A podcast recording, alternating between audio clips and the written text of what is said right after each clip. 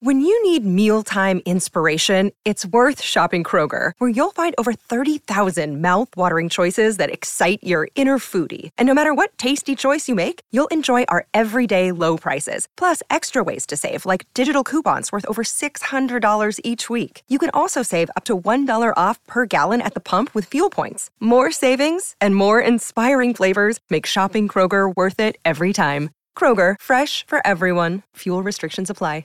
Yes. Yes. It's January 10th, 2023. It's the Tim McKernan Show from the HomeLoanExpert.com studios. My name is Timothy Michael McKernan. Sitting across from me is Action Jackson. It's QFTA. This is my future. Know that. I don't know if it is or not. well, I heard it, and uh, I'm along for the ride, Tim. Thank you. What do you want to do? Yeah, you know, see some sights, enjoy the world. I feel like Larry David. I'm kind of looking you up Yeah, and you down are. right you now. are giving it to me. Going, okay, what, else? What, do you what do you want to do? Let's just- say I shut it down. Uh huh. Let's say I, I, I think might be the theme of the podcast, not me shutting it down, but me recognizing finality because the gentleman who has sent in the death email Uh huh. has sent it in so many times, and it just so happens it ties in with a lot that has gone on lately. So I think I'm going to answer it, and then we can. I read that today on TMA. Yeah, yeah. Uh, so uh, what the hell is it? Oh, I've gotten a lot of emails since he sent that. Um, but yeah, I do think about that. But I, I, if I could, if I could sit in Jupiter, Florida, and do what you and I do here, this show, this show, this specific show, for two, three hours a day, interview people, maybe one guest per show, one guest every other, not not a sports guest. I mean, some of them would be, but Yeah. it just we we would we would have no lines to color inside of. Some would be porn, some would be politics, some would be sports, entertainment, musician, just somebody I find fat, whatever the fuck it is. I sit in Jupiter, Florida. I do that once a day. It's on YouTube. It's on whatever social media going on TikTok, which now that I am obsessed with. TikTok, my God, do I love it. And that's what I would do. And I'd be fine making shit. I don't even know a quarter of what I make right now Mm-hmm. and living in Jupiter and doing that. How's that sound? Now, that's me. That's that's me. Mm-hmm. I am 22, 21, 22 years older than you. Yeah. So you have those ho 21, 22. What do you what do you say? What do you want to do? What do you want to do? What do you want to be doing at 46? I wasn't planning on doing this, but now that I'm in this, I want to find out. What is your plan? Yeah, you know, I wish I could give you a more concrete answer, and I probably should for terms of like, you know, having long term plans and goals. No, the, the, the, you know what the answer is, Jackson? The Uh-huh. answer is honesty. Yeah, it's true. Honesty is the answer. And honestly, I don't know what I'll I, what I'll be doing at that time. I know that I'm very happy with what I do now and where I live right now, uh-huh. and I want to continue to be happy. So when the day that I stop being happy doing what I do is the day I'll consider doing something else.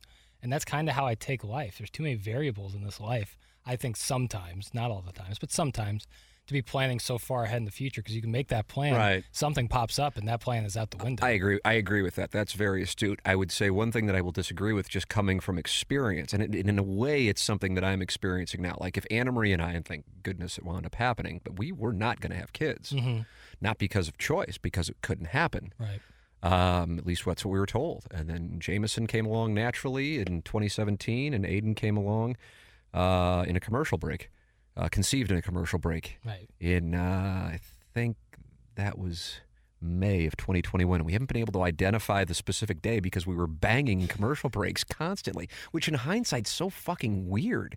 Trust, me, if you've been married 10 years and you're fucking in commercial breaks, that's not common. But I- anyway, that's what was going on. I remember that segment when you said that because we were playing Lzzy Hale, as you remember. Um, I don't remember. I was conceiving children. right, that's right. Um, but Iggy was just warbling to Lzzy Hale, which is always a treat. But you guys didn't know I wasn't there because you couldn't see me. We didn't have the YouTube. That exactly. was still KFNS. We were days. at KFNS, so it was just and uh, and along with the Lzzy Hale, it's just me and Iggy in that back room. And if I took my headphones off, it would just be a grown man in the '60s screaming Lzzy Hale, which was always a treat.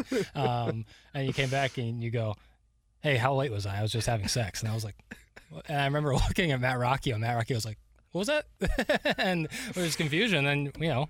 And then Iggy started laughing, and everyone was. I, Yeah, I really did. And the thing is, when we would go down there, Anna Marie's parents lived with us, so it's it's kind of aggressive. But th- I, I believe they would go out, you know, for I think they might, might take our older son. Well, he was the only son at the time, And I mean, I, I'm, it, people have sex. Yeah. You know, I guess it's kind of uh, taboo, I suppose, Yeah. to talk about it. But you know, for our show's purposes, that's what I happen to be doing. It wasn't necessarily a brag. It's my wife. Right. You know, nobody wants to hear about anybody and their you know wife having sex. Right. Now, if I said, "Man, I had this ridiculous," thr let's say I'm single, had this absurd threesome with this person you know and this person you know, you'd be like, "Holy shit, I'm interested." If I said, "Oh, I had this threesome with my wife and this person," you know, you go, "Ah, I don't know if I really want to hear that." Right. Right? Am I right? Yeah, it's it becomes Like if you told me, like if you were with somebody for a few years and all of a sudden you're telling me, I had this with a buddy. As a matter of fact, he started telling me about how somebody I knew who he had been with for a couple of years, and he started talking about how they started doing anal,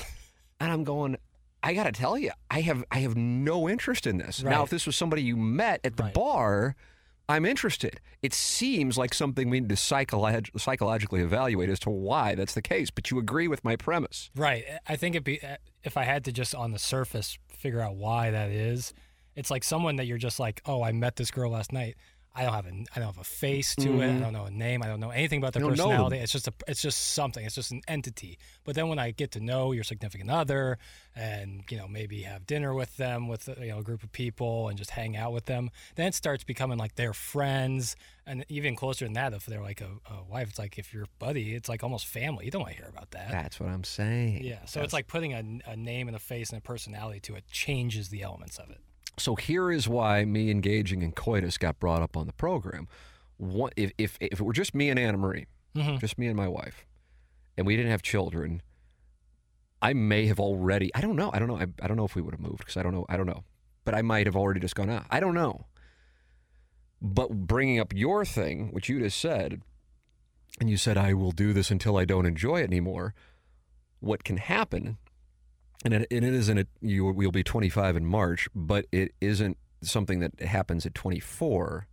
But what can happen, I suppose, in, in late 20s even, but early 30s, and certainly then beyond, is if you get in a spot where you're making a certain amount, Mhm. where if you were to leave, you would then be cutting your household income, and that's where I'm going with this household income, not just about you now. Right. Assuming that you do Right. marry and if you do have children, now you are not making decisions for yourself. Absolutely. And even if it was just me and Anna Marie, I can play a little more um, aggressively, is the way I would describe it. I've said this before. It sounds ridiculous, but I am telling you, if me and my wife would have had children pre 2013, TMA is not around anymore. As, as, as strange as that cause and effect thing goes, I wouldn't have been in a position to take on risk. I wouldn't have been as comfortable. I suppose I could have done it, but I wouldn't have been as comfortable. right. Um, and I would imagine a lot of you who are parents can understand what I'm talking about, especially if you have some semblance of business ownership or your own thing.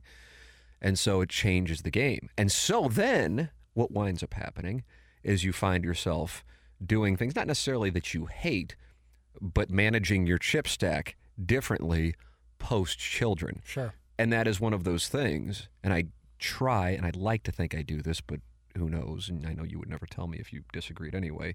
But I try not to be the guy, wait till you have kids. Oh, it goes so fast. That type of thing that you hear immediately. Like you'll see people post on Facebook who I don't know who just, like, for whatever reason, want to shit on my life on my Facebook page. It's one of the strangest things that goes on. But anyway, or talk about how hot my wife is, which was also fucking weird, but whatever. That oh well it goes so fast. Enjoy it. They'll be grown up. Oh enjoy it now while they can't talk back to you. And i'm going wait who are you number one? And why do you th- like why? But whatever. It's fine. It's social media. It is what it is. But i never want to be that guy to you. And, and the plowboy i think at some time here in the next couple of years we'll probably have kids i guess uh, where i like talk from a oh i know something you don't know thing i want you to experience it on your own Right. but i can tell you from my own and i can only speak to my own personal experience that the mindset changes so substantially once you have children, not because of the way your life changes, because it changes in, in incredible ways. I'm so grateful that we were lucky enough because we didn't think we were. Gonna, we were told by doctors we weren't going to be able to have kids. Uh, that we did, and you then think differently. You think differently about moves you make career wise, Right. and so unfortunately, I think a lot of people who do have kids would say this: the priority isn't as idealistic, I guess. I suppose, and this isn't directed at you because I was this way all the way up until I mean I was 40 when when my first son was born. Uh, naive, I suppose, although I, it's beautiful naivete. It's beautiful ignorance of how things change, not just financially, but just a different thought process from a responsibility standpoint. And you then put their needs ahead of your own, and you go, well, this is you know like man, I want to. I my wife and I want to live in Jupiter, Florida. Period. It's what we want. And and I have been very before we even came here. It was one of my conversations with Hubbard Management. It, you know, it, it's it's it's it's it's well known. Mm-hmm. And it's not anti St. Louis. It's me having a fucking problem. It's my own problem with not doing well with being inside for six or seven months. It just don't do well with it. Call Right. it whatever you want. There's what is it? Seasonal anxiety or seasonal Yeah, depression or something something. like It's- it, it comes out to SAD, sad. Right. And um, and and truly, what I would say to people is this: it's a drug, and all the way up until t- 2018, I didn't know about the drug because I had never lived in Florida during spring training. I'd go down there for a, a, a week, and then mm-hmm. you just come back. But once you're there, and you go, oh God. This is the way it is in the United States, not, you know, in a land far away, in the Eastern time zone, perfect for what we do and I can do my job remotely and it really doesn't impact my job and I can take clients down here and take listeners down here. Holy shit. Why don't we just live here? That's where I am Mhm. because in the winter, I am looking for time to pass quickly. And that is not the way to live life, in my opinion. I'm not looking to heal the world or change anybody's mind here. I'm just telling you how my mind works. And if you are looking for time to pass quickly, like, oh, good, it's already January 10th. In two months, it'll be March 10th. And even though we're going to jerk ourselves off and say March is going to be great, March is actually going to suck, and April's probably going to suck and be wet and cold. And then we're going to, what the fuck's wrong with the weather? Except this is the way that it is every single year. And then we get to May, and then I go, shit, September's only four months away. And then I do this whole thing over and over again. And all of a sudden, I'm 50 years old, and I go, what the fuck? That's my mind. Now, it may sound crazy to people because most of you have not taken the drug, and I've taken the drug. And the drug that I have is that I can do my job remotely, number one. I know a lot of people can't. And I have lived in Florida for months at a time in January, February, and March and seen how it's growing and how it's warm and how it's where me and my family are very happy. And there is my reasoning. It's not anti St. Louis. If St. Louis had Florida's climate, it has it's not anti St. Louis. It's the climate. Can't stand it. And then the other thing that people don't realize about St. Louis when it comes to the heat, people well, you wouldn't like the heat in the summer. Have you if you lived in St. Louis during the summer, Yeah. I'd be out in the summer in Florida, and and the people from the Northeast, many of whom reside in that area, would go, "Boy, you can't believe you're out here playing golf right now." I go, "What are you? T- it's like 92. Who gives a shit?" Right. For those of us from St. Louis, it's a nothing. So that is my explanation as to why I think the way I think. How does that get us to where we are here? Well, it is this question, and it is some of these life experiences that I have recently had that brings us to it. This gentleman by the name of Todd, I don't know if he wants his whole name in there, so I, out of respect, unless I know somebody wants me to use their name, I don't read their full name, has sent this email, Jackson. He started sending it May 11th, 2022, um, and has sent it, and I'm not saying this to mock him, but he sent it, I think, one, two, three, four, five, six times. He has. Uh, and he sent it again this morning because I was saying, hey, Jackson and I are going to do QFTA. Send your questions in. Right. And this is the question. Now, this might be morbid, but I'm not taking it necessarily down the death road so much as what I just talked about there on the front end. And then I talk with you about. And, and if people, you know, have their own response to it, uh, please email me, tmckernan at insidestl.com. Being in our 40s, we're entering an interesting chapter of our lives. For the most part, our 20s and 30s were full of weddings, children, and careers. As we enter our fifth decade, end of life decisions and death will start playing a more prominent role in replacing the joyous chapters in our 20s and 30s. Our friends will start developing debilitating diseases. Parents of our long-term long-time friends will die. We will have difficult discussions and decisions with our own parents. Too often, we are not comfortable with death. Death is the last thing we want to discuss with our loved ones, as we cannot fathom the thought of them no longer being with us. Being an ICU nurse and working in the field, Uh, it says field organ transplant, so I would imagine there was an of or something like that missing there. The objective idea of death is a part of my everyday lexicon. In my opinion, the more that we are comfortable contemplating and discussing death, the better that we will set ourselves up for our emotional success when end of life decisions and death are on our doorstep. Are you comfortable with death? Have you had preemptive end of life discussions with your folks? Does your lack of religious faith make death easier or more difficult to accept? I look forward to your thoughts. And he did write his whole name, Todd Bono, who I happen to, he's a couple years younger than me and is a St. Gabriel's guy. Um, so, Jackson, for me and for you, we both knew Jeff Burton, who passed away in August here at, at Hubbard Radio. And I knew Jeff going back, I don't think it'd be 20 years, but 15 ish years. Um, and truly a wonderful, ridiculously quick witted, absurdly likable. All the compliments you heard when he passed, uh, if you were at the pageant for that celebration of Jeff, uh, they're all accurate. They're not hyperbolic. It's the real thing. If you saw him in the hallway, he was going to make you laugh. And just like a, the ability, Yeah, for those of you who crazy. listen to TMA today and Martin Kilcoyne was on, if I'm doing Mount Rushmore of wit in St. Louis, Jeff Burton and Martin Kilcoyne are on it for real. Who else is on that Mount Rushmore? Rich Gould. Boy, that's a nice play. God, and then where do we go? Jay would have certainly been on that list, in my opinion. I feel like Doug's got to be live, but I feel like Doug's is a different kind of. It- yeah, it's different than the two. Yeah. Martin and, and Jeff.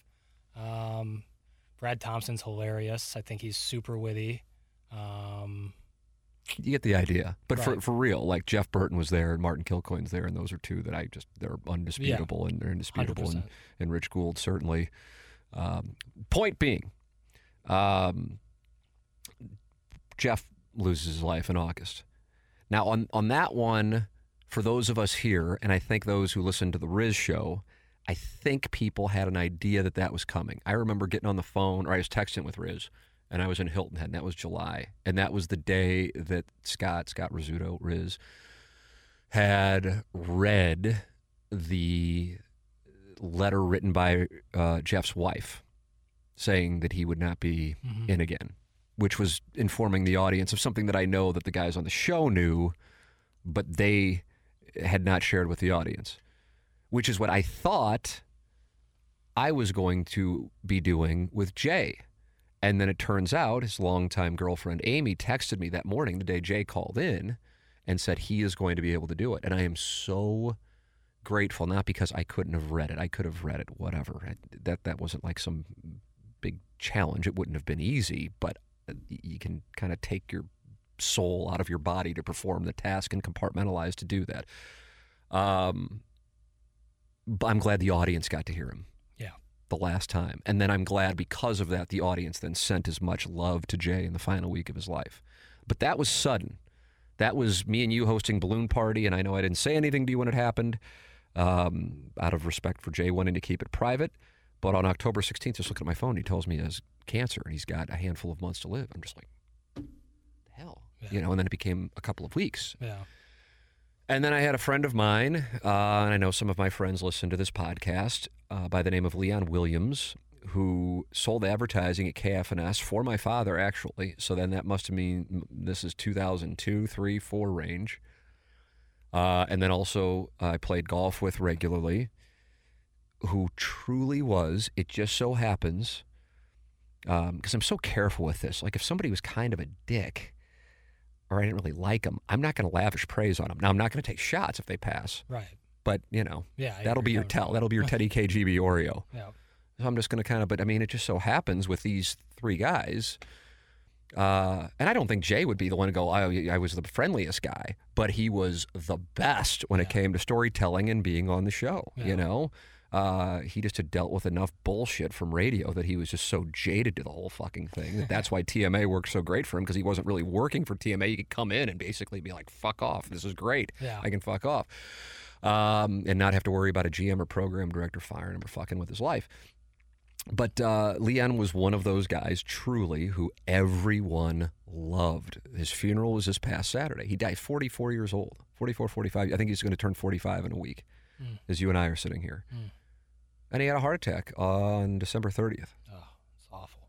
and was gone on January 2nd, I believe. Um, and the church on Saturday was there was not room. People were outside of the church. He just had that impact on people. And you combine that with all of the other things that have taken place. And my wife and I, are for the first time, are having the kind of conversation that Todd references in this email of, well, I guess we have to have a conversation about how now we have a trust and we've had a trust for a few years. Once you have a child, that's something that I would recommend setting up, not telling anybody what to do, but just my own little pro tip there. I didn't know anything about it. It's like 529. Do you know what a 529 is? Isn't that the trust you set for your college education? Yes, exactly. But I had no, well, it's, it's, it's an educational fund. It's pre tax. But I, I until my son was born, I had never even heard of it. Yeah. You'll be in a good spot because you're working with Mark Hannah, Evergreen Yeah, Wealth right. Strategies, 314-889-0503. Go online at evergreenstl.com. The great Mark Hannah. Your financial advisor will make sure you have that set up. But, uh, you know, you have to answer questions like, do you want to be cremated? Do you want to be buried? You know, Mhm. uh, how do you want to handle social media accounts? Mm. You can imagine where I am on that uh, with uh, with my conversation with my wife. Um, mine will be at St. Gabriel's. That's just the way it is. Right. Even though I wouldn't describe myself as really active, uh, that is that's my neighborhood and always will be. Even though I haven't lived there in a while, it's uh, what I it's that's that's my place, and that's that's where I believe so much stuff. Uh, you know, that's where I, I just hold in high esteem. My kind of people, and uh, and so it forces you to then have these conversations. And, I, and I've said it. I know I've said it on this podcast so many times. I go, God, you know, in tw- in 20, 20 years ago, I was 26, and that doesn't seem that long ago. And in 20 years, I'll be 66. And 66 seems really old. Right. But then to you, I would imagine 45, which is 20 years away for you, seems really old. And say, say, don't, you don't have to worry about upsetting me. No, I, I don't give a know. fuck. It's because my parents. My parents. I my dad was 45 when I was When you were born? Five years old. Like well, not even one or two years old. So I've had older parents my whole life. Right. And my dad's still active at 69. So like, He, your dad's 69. Uh-huh. Holy shit. yeah, he's very runs every day. So wow. like, I, yeah, I he is in great shape. So yeah, I view uh like 45 isn't as old Okay. as some people who might have younger parents. I think a lot of it also is it. Well, you, well, Plowboy actually brought this up with some of the sound stories we've done recently. We've had a couple of people dead serious who are in their early 80s. Who I'm telling you, if you got to go, you got hundred dollars on the line. You got you got one year either way on either side, and that and if you get the age right, you win hundred bucks. If not, you lose. I would have for real put them in their 60s, Mhm. and in both cases, they were still active with business, Yeah. which I think there's something to that Yeah. because my wife will look at some pictures of people I went to high school with or college, and she goes, "There's no way that person is your age because they just look like the world has just you know chewed them up and spit them out." But I didn't have kids until a handful of years ago, Right. and so I got to live a different kind of life. And now those guys who were going, "Holy shit, I'm 25 and I've got two kids. What the fuck just happened?" They're done as far as having to deal with the first 18 or 22 years of, you know, dependence. Mhm. But with with what's happened with Leon, with Jay, with Jeff Burton in particular, um, all happening here in a matter of months, it it it re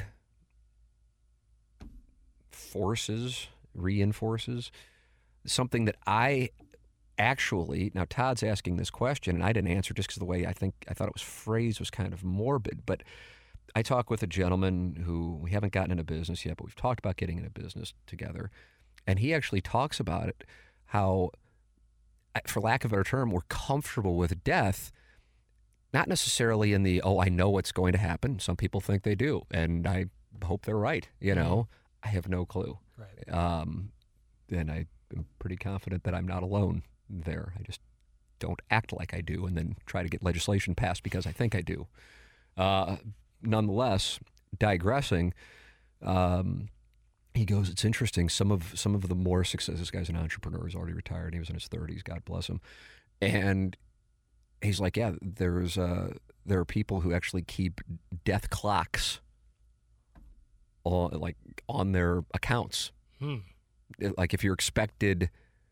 Which I think, and I know some you your reaction is, oh, my reaction is, oh my God, I think that's brilliant Really? because it is a reminder. Like I check my accounts every day. Right. Not because I'm like, oh, did we have a nice day yesterday? But I just want to make sure, okay, this is where it Yeah. is, this is where it is, you know, with a variety of different things to make sure I'm monitoring for my family if every day.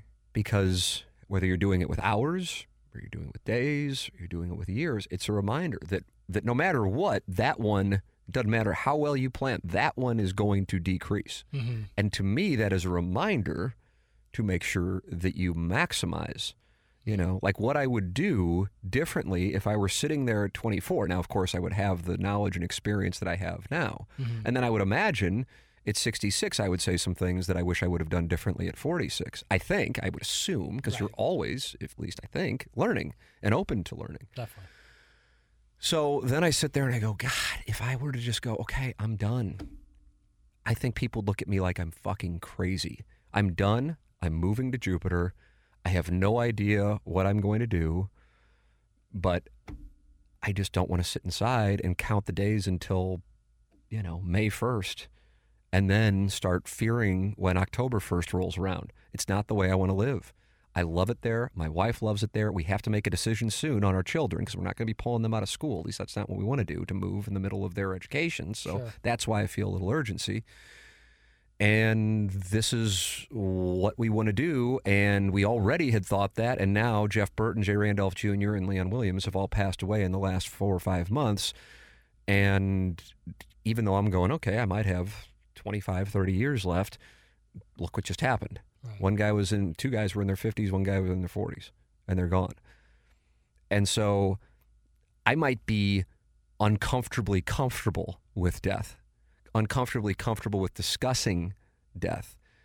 But I actually think for me, don't want to speak for anybody else, for me, it is healthy to talk about. For example, I talk about it, which might sound fucking crazy, but I told my son because my son would be up occasionally around Leon. I said Leon passed away, you know, and showed him pictures, and you know, I mean, I, so people, oh, I don't know if that's right to do with a, a five year old. That's fine, then don't do it with your five year old. But from my standpoint, oftentimes, I think the reason why I am so batshit about sex, and so perhaps comfortable to make it uncomfortable for other people in talking about sex uh, is because it was so uncomfortable around my house growing up to talk about it. And so this is my overcorrection. Sure. This is my, you know, fist in the air. Right. The, what this that, that was bullshit dogma. Mm-hmm. So this is what I really think, and I think it's comfortable. And I think we have systems in place, whether it be religion, monogamy, whatever dogma you would want to come up with, that are actually anti-human nature that then lead to all kinds of problems, whether it be wars with religion or divorces with relationships that then have impact on people's lives, but we can't talk about them because then you are quote unquote not normal. Well, I don't want to be normal, and I'm quite certain I'm not anyway, not necessarily from a, a being standpoint, but from the way that I think. And so when it comes to death, it's coming. And to act like it's not would be disingenuous. What breaks my heart when I think about Leon is he has a 12 year old son Mm. and an eight year old daughter. That was the part at the funeral when they walked past. And I, I just, that just, Yeah. ah, Crushes you. with Jay, when you heard Jay on the radio, um, and I visited Jay two days before he passed, and he wasn't the same guy. I mean, he wasn't. I visited him, but I mean, that was, and he was able to talk, but not, you know, he was, he he wasn't the same guy. Um, and it had all happened obviously very quickly. Jay was at peace. He truly was. That wasn't a that wasn't an act. What you heard from him, and I think a part of that was his children had had grown up, and he was grateful for not only the fact that he had been able to raise his children, and he had um, gotten closer with his son in particular, Jennings the fourth, but that he had also had this incredible life. And so for me, to be real candid, because it's morbid, because it's like my, my kids would listen to this. My kids will be listening to this if something were to happen here in the near future. I have an incredible amount of gratitude for what we, you have been a part of it for two years, but for what we have been able to do with this. And there are, I, I don't want to say there are any regrets because there are absolute regrets, but at the same time, the adversity and candidly, the living hell that we went through at times, and it was a living hell. You think you know. Martin gave you a little appetizer this morning. You still have no clue because Martin wasn't living that. You know, Rockio, who lived it, came up to me. He goes, "Oh my god, I just listened to the Martin segment. That was great." He goes, "The thing is, I know Martin doesn't know even like half the stuff that you know because you were." I go, "I know," and people still think this guy was the bad guy and this guy wasn't the bad guy. You have. N- it was a living hell. It was a mm-hmm. living hell. And then there was a living hell before that. And there was a living hell before there was a living hell before that. But then because now we are working with really quality people who by the way may inevitably have to fire me, but it doesn't make them bad people. That's business. Right. You know, that's business. It becomes math that in this moment I want to make sure I convey and I know I'm I know you would say the same thing and I'm off on a fucking tangent here, but it's it's raw emotionally because of all of these passings. Uh, and this email wants to talk about it, so I'll talk about it. That in the moment, what we are experiencing is finally the payoff for the hell that a bunch of people went through. A bunch of people who, some of whom are not on the show anymore. You know, Jim Hayes went through hell, not on the show anymore. Uh, Producer Joe went through hell. John Seymour went through hell. Pete Eichels went through hell. Number of board operators went through hell and, and, and in some cases it wasn't as rough as some of the the other circumstances but it was rough and then so you sit there when this is going on and I saw Scott Van Pelt say this to Kirby Smart last night. Are you going to enjoy this? Because last year, after you beat uh, what they beat Alabama, right? Yeah. Uh, you were right back at work the next day. And Scott Van Pelt said, I, I heard somebody say, if if you don't enjoy the view, then what's the point of making the climb? And so I want to make sure while this is going on, because inevitably it will change. And I don't know when it'll happen, but when this is going on, I want to make sure that to our audience, to the guys I work with, to my wife, if my children are old enough to understand it, to appreciate the caliber of people with whom we are working, not just on air, all over the place, behind the scenes, sales, management, because it is, in my opinion, mean, from my life experience, it has been so rare Yeah. that this is so pleasant Yeah. that it's been so rare, which then makes it even tougher to go, God, I just kind of at times want to go, I've loved it, but if I can't do it from Jupiter, then I'm good just kind of tipping my cap and going, yeah, that's more important to me. I'm a better husband and father when I'm in Jupiter, Florida. And what else is more important than that? All right, we got to have an honesty and media moment here. Yeah. People are going to be like, what the fuck? So I'm in the middle of of saying all that I'm saying right here. And, and by the way, is this is this dark for you? Uh, yeah. It yeah. is. Yeah, I think anytime you're dealing with this this topic, it's going to be a little dark. Okay, But all I'm, right. you know, I'm pale. I live in the dark. Nice. Uh, Jackson had to take a phone call. And I'm glad that it was a phone call because as I am like pouring my heart out here, you start looking down at your phone as if I don't notice every fucking artery or vein pumping, you know, from my trained eyes sitting at poker tables for 14 hours at a time. And I'm going, my God, I'm pouring my heart out to this motherfucker and I'm about to go over there.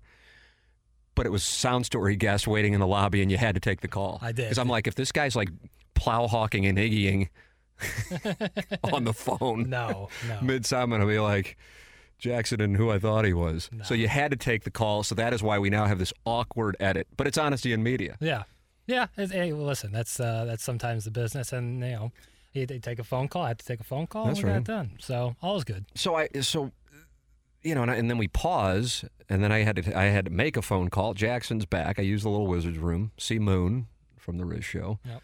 Uh, see one of the promotions people start bullshitting with them. So I'm back in here. Here's the thing: everything I'm saying, I mean. So it's not like I'm like, oh, good. I'm glad Jackson had to take a phone call because now it pulled me out. I've been. This is easy for me to spit because it's what I've been thinking for a long time. Especially, it was already kind of that way, and then, then you have Leon pass, and I realize to the audience, people know Jeff Burton, they know Jay Randolph Jr. because he was a private citizen relative to not being on the radio in St. Louis. Uh, you know, but I lost another friend, and it's just bang, bang, bang, and you're going, holy shit. And so when Todd Bono sends in this email, which he has wanted me to discuss, you know, six times about death, I'm like, yeah, today is probably the day. Because I was thinking about talking about it, not that email, but I was thinking about talking about it because it's been on my mind and it's been on my wife's mind. Oh, God, no, I'm going to start. But um, it just it just drives it home and it makes me go, fuck, I don't, I don't know. I don't, I, I don't, because I'm sitting here going, okay, we got a nice situation here, but I feel like I could be happier there. Yeah. But then I, in order, order to do that, I would have to leave the situation here, at least as things are currently set up. And even if, even if they said, okay, you can go ahead and, and move down there, it still changes the dynamics of not just because I did the show for six months from there. Um, in what January 21, December 21 to June of 21, right?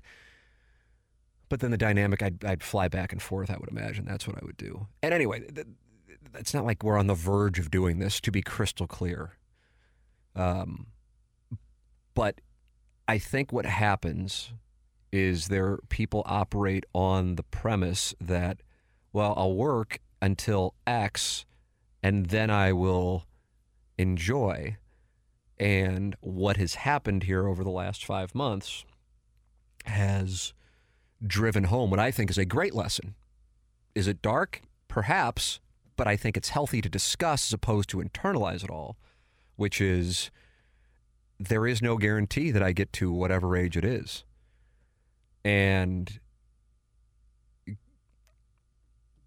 it's just something that I have to come to terms with. I know when I went back and forth on leaving KMOV in 2005, it owned me for months leading into that decision. And the reason was not because I enjoyed the job or I even made that much money, but because from 1997 or 8 all the way until that day, it was what I thought was my dream job. And now at 27, 8 years old, whatever it was, I'm leaving my dream job.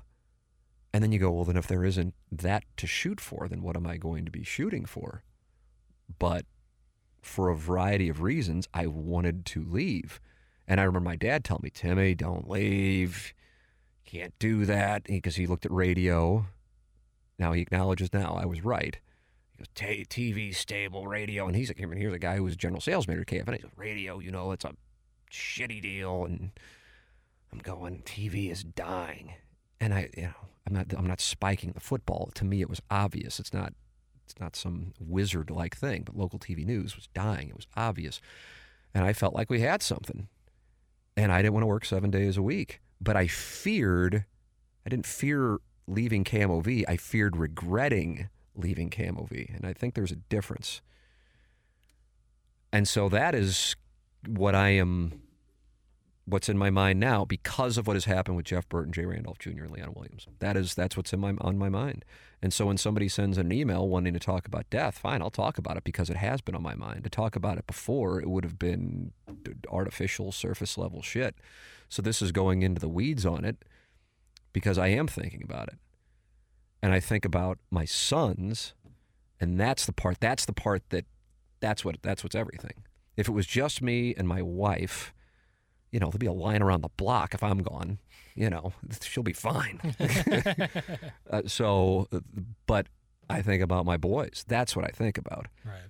And yeah, I mean, I don't want to just just dismiss, you know, leaving, you know, my wife because I mean that we've had that we had that conversation. My God, she goes, please don't leave me. Not like in a marital or, but like because we just saw what had happened, Mhm. and of course it's not under anybody's control. Right.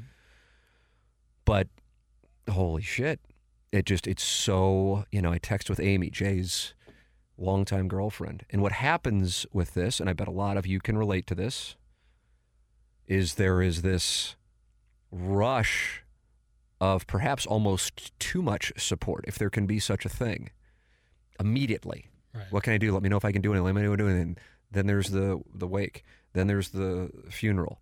And then there's the post funeral whatever. And then there's the silence.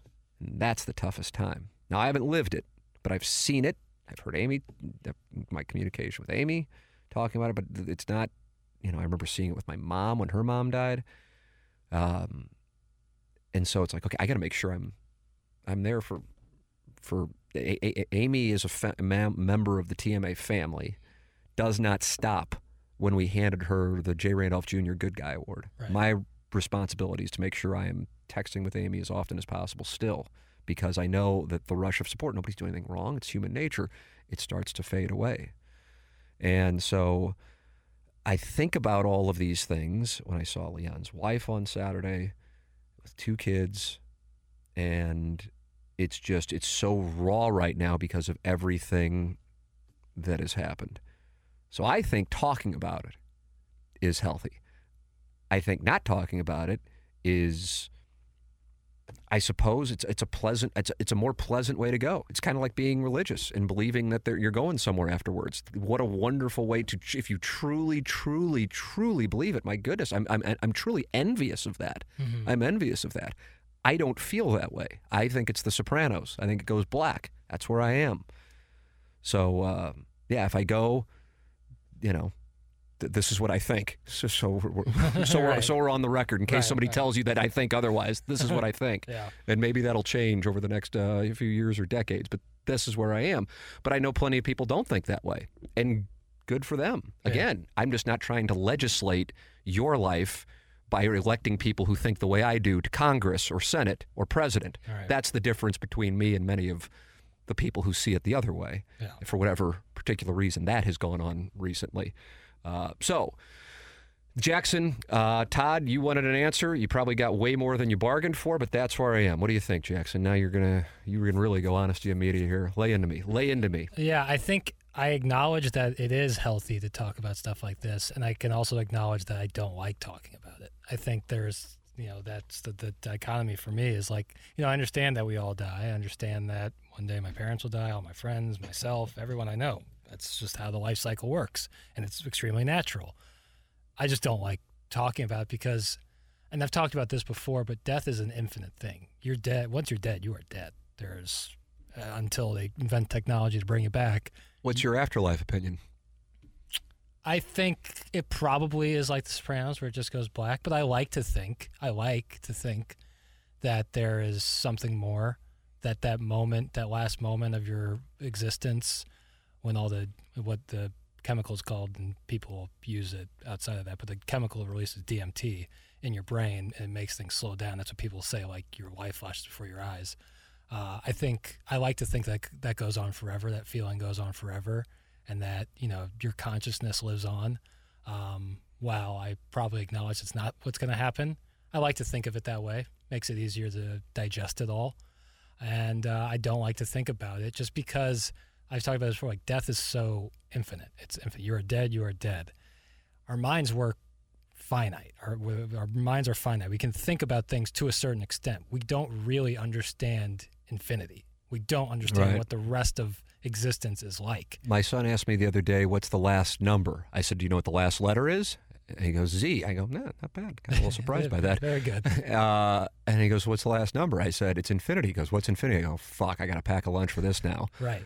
I never, and I agree. I can't, I can't, I, I can't understand it. And here I'm trying to explain it to a five year old. Exactly. We can't understand infinity. We can't understand forever. And so to spend time or think about it to an extent, to me at least, feels like futile. Like it feels futile for me to try to understand death. So I, I'd rather just not talk about. Un- acknowledging that it's going to happen, acknowledging it's probably healthier to talk about it and, and to be more open I, about but I think I, when you say that, I think I think it's it, for me it is, but that's how I am. Mm-hmm. I, I think uh, who do we consider to be like the happiest person going?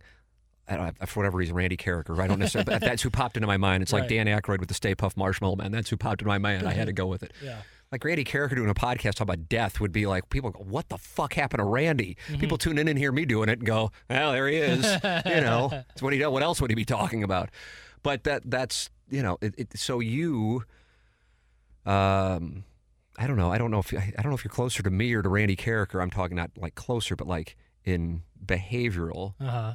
But it's just it might not be who you are. But Uh-huh. this this gentleman I'm talking to, and we was talking about the death clock. I think maybe he was talking about Tim Ferriss has it, not Yeah. the death clock, but Go ahead. The death clock thing is kind of what I was alluding to. Okay. Like, I think your reasoning behind and the person who explained it to you, the reasoning behind it, I think makes sense. I just wouldn't want to ever have that. So it, the reason we got on it is he was telling me there's this service. He's down in, in the, on the Atlantic coast of Florida. It's where he lives, and he goes, "Hey, if you're interested, I just did this thing, and it's starting up, and you can go in and you can get a scan of everything, and it's it's either preemptive, preventative, depends on if it's too far, to, and they will check for everything. It's not covered by insurance yet. It's brand new." and it costs this much money. And, you know, I know you always want to get down here, so it could be an excuse to go down here for the weekend and get this process done. And he goes, interesting. I was telling my, I don't know who he said, his brother, his friend. And he goes, my brother, we'll just say it was his brother, said, I wouldn't want to know if I had something. You know, it's Mm-hmm. like going to the Mayo Clinic and finding out if you have, you know, something. Some people just wouldn't want to. It's it, it just depends. My mom, I believe, so. I still haven't done a sound story with my mom, and I think one of the reasons is is because she and I and I've been trying to get it with uh, some of my wife's family members as well. I've already interviewed her parents, but some of her dad's uh, family members. Uh, that if people associate it with a morbid thing, which honestly it never it never crossed my mind. Now when we started it, we started at the end of 2019 and then COVID happened in March 2020 and I'm like, we just need to put this thing in the corner mm-hmm. because I cannot talk about it now because it would sound like it's an opportunistic thing and it would be grotesque to market it at this particular moment where older people are dying mm-hmm. from COVID. The, the truth is, as we know, is uh, my first one was November 2019. We didn't even know what the fuck COVID was. Right. But still, you're aware. You read the room, so to speak, and you go, okay, Sound Story is on the shelves. And I didn't do another one in person, I think, until like August of 2021. Yeah, I remember that, like Okay. the first kind of one. Whenever it was like kind of when you came back from Florida. Right. Yeah. Because I was gone for, for those six months.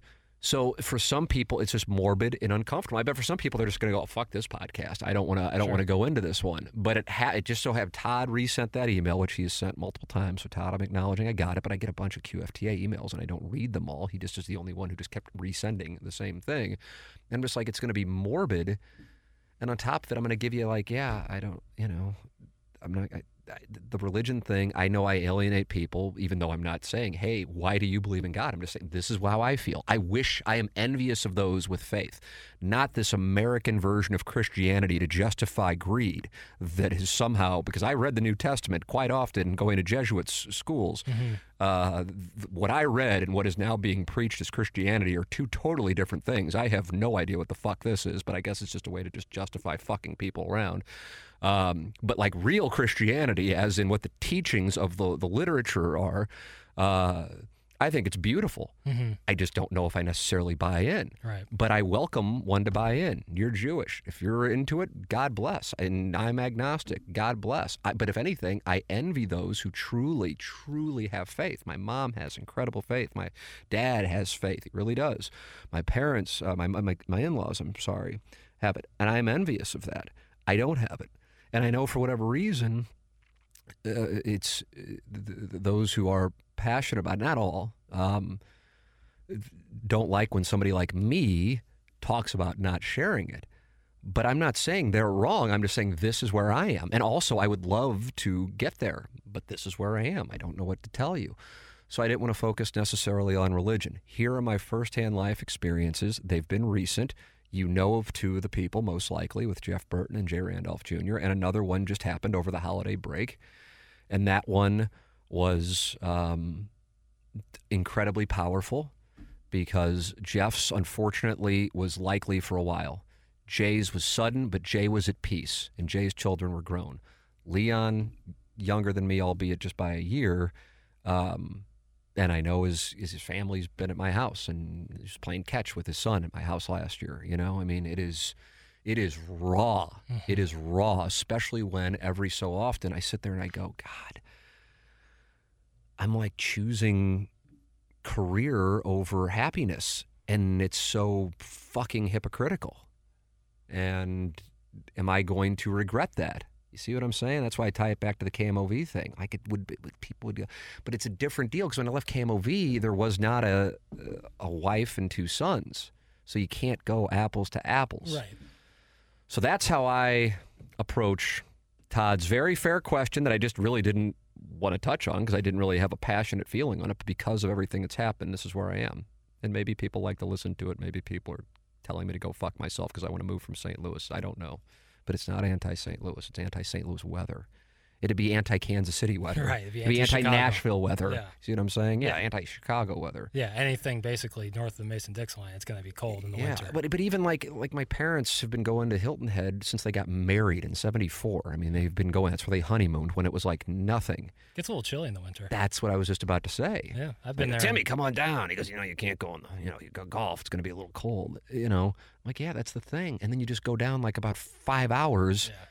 And it's 70 degrees. 75 degrees with no humidity, No in ridiculous restaurants and bars. And contrary to what people think, uh, not like, don't get me wrong, it's not like it's you know Lincoln Park in Chicago, but there are a larger number of young people there Yeah. and we're just happy there. And if somebody's happy, like at the Lake of the Ozarks, not my thing, but I know plenty of people love it. Well, no, nobody goes, Tim, you got to go. They just go, we like it. And I go, God bless, not my thing. I like Jupiter. Not your thing, great. And if you want to say it's too hot there, it's fine. You probably really haven't been there in the in the summer, but it's if that's the way you can tell yourself that I shouldn't go there, whatever works. Or there are there hurricanes because that really is a real thing with insurance going up down there. But for me and for my wife, I see pictures of that place and it, it, it feels like home. And I have a tough time. It's like if I it's like if a girlfriend I miss. That's when I see that. I'm like, oh, and like my heart like does something, Yeah. and I'm going, what the fuck am I doing? So that's a tough thing. And how it ties into this is I go, okay, I'm on the clock. And I might be talking about it more than the average 46 year old, but because of what has taken place, it is on my mind. And um, I don't know. Maybe this resonates with people. Maybe it doesn't. I don't know, Jackson. I think I think anytime this topic is always interesting because everybody I think thinks about it relatively differently. Some people are more like me, who probably just don't want to think about it. Other people want to think about it more because you know eh, for whatever reason. I just I think it's interesting because you know it's something that happens to everybody. Everyone eventually passes away. Everyone eventually, and then the cycle continues. And it's kind of you know what do you want to accomplish in your life? What do you want to do in your life before the buzzer sounds, Right. in a sense? And you can try to control everything, but like you said, a family comes along, then you have to manage yourself right. It changes the game. Yeah, That's and so many thing, man. variables change. I mean, variables change year by year, month by month, day by day. So, while I, I think, I don't know, it's just, I think it's a very interesting topic due to the way that things change and the way that people perceive their own mortality. Mm-hmm. I think it's all like so relative too, and I don't think that there's an unhealthy or healthy way to go about it. I think it's, it's, I truly think it's a case by case. I'm living it with my parents. My mom, I feel like just under no circumstances wants to talk about it. Okay, my dad. I, I, I almost don't. If I'm over there, sometimes Jameson will be playing around in the basement with my mom, and then me and my dad will just have football and we're just bullshitting. My God, that should be a podcast. Uh, Timmy, I'm telling you, if something happens to me, make sure you pull the plug. I don't want to be sitting there doing that shit.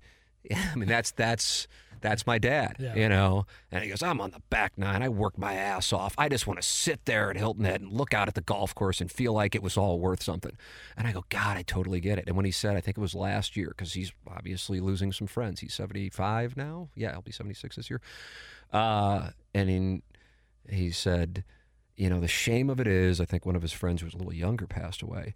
He goes, You work your ass off to get to this point where you can enjoy things, and then oftentimes you can't enjoy them for health reasons or you pass away. And that hit me, Yeah. just like these passings this year. And to me, it's like th- this stuff, like some people feel with religion. To me, to me, this is undeniable. To me, this is undeniable. These are facts, whether one is religious or not. These are facts.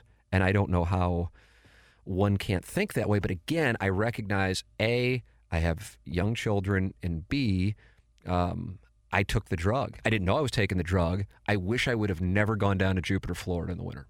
Wish I would have never done it. Like long, like we used to go down there for a week to do TMA from the picnic bench. But that was the drug. And once you take a taste of it, I've never been addicted to anything in my life. Somehow, I have no idea how. I'm lucky because I would smoke when I would drink, but I wouldn't smoke when I was just like hanging out. Never, you know, like the idea of a cigarette now grosses me out. Booze, drugs, gambling. I don't know what else people get addicted to you, you hit pretty much all the All big right. ones. somehow, you know. But this one I am, and I hate it. You know, I don't want to say I'm addicted to it, but I'm like, okay, there's something, there's a part of me missing, and I hate counting days, like just wanting to get through them because that's not living. Mhm. That's not living. And that's why it strikes me. I'm going, okay, shit. My buddy just passed away. Jay just passed away. Burton just passed away. Holy shit. You know, I don't know. I don't know. I don't know. Um, all right, there it is. Uh, I've, I've, I've got a bunch more too. Fuck, I'll go ahead and do it. All right, Yeah, Martin, this is where I'm. You got to experience Martin Kilcoyne. I've said it on the podcast before. I hesitate to say it because it's it becomes a it becomes a compare and contrast, and then people, you know, whoever's not around, you want to you want to be glorified. Leave TMA. Yeah. You you want to you want to have your legacy all of a sudden be much greater than you actually are. Don't be on the show anymore. Uh, it's a, it's a phenomenon. With that all, with that all, because right now the show sucks. Right now, I've been reading that the show sucks for 19 fucking years. Now, with that said, uh, I have said that for my money, which is not a shot at anyone, to be crystal clear, Martin Kilcoyne is the most talented person. If you're going, if you're checking off all of the tools, who I have worked with.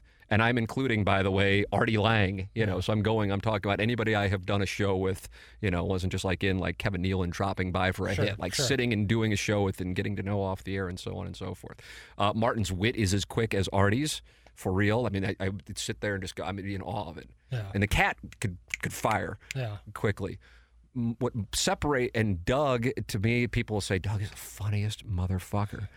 Doug's sense of humor, as we were just talking about, is different though than Martin's, Right. Right. and I don't know how to describe it. I've obviously worked with both, but they're different. But both crack me up. Oh yeah. Like Doug's, however, is like it's so dry that I can I I usually don't break. Martin comes in and it's like I'm riding a Sybian and I'm bouncing all over the place. Yeah. And I think it's because he's so cutting. Martin's like a roast master. But if Doug were roasting somebody, it wouldn't work. Doug's And more folksy. Doug's got that, I some that's what it is. folksy I can't figure it out. So that gets to the, this question that I, I, I started a QFTA thread on the TMA fan page, and Hall of Famer for QFTA, Timmy Recaps, poses this question. And I, I this is where I was starting off the podcast. And then, of course, we went into death. Just fucking cut up the Adderall and let's go. Is it therapeutic, triggering, or a little bit of both? Having people like Martin pop in to share old war stories that you'd forgotten or had aired on the side of professional caution and not telling. Seems so silly, but seeing as how invested your listener base is, segments like the one you had this morning are absolutely electric. It truly feels like you guys are having an off the record conversation while allowing the listeners to eavesdrop. Do you fear backlash or criticism sharing that stuff? Is there any sort of omerta or sense of loyalty to local media not sharing some of those stories on air? Do you feel a bond with the people that went through that stuff with you? Those behind the scenes stories and insights are baffling, shocking, hilarious, and sad all at the same time. That segment today was downright hilarious. Uh, so, a lot there, which is why uh, Timmy Recaps is a Hall of Famer for QFTA. Before I go into those, your because that was the first time you was that the first time you met Martin? Yes. Okay, what do you think? You, just like you said, like it, it, it, I had the same feeling when we had Rich Gould on uh, last year or 2021, sometime.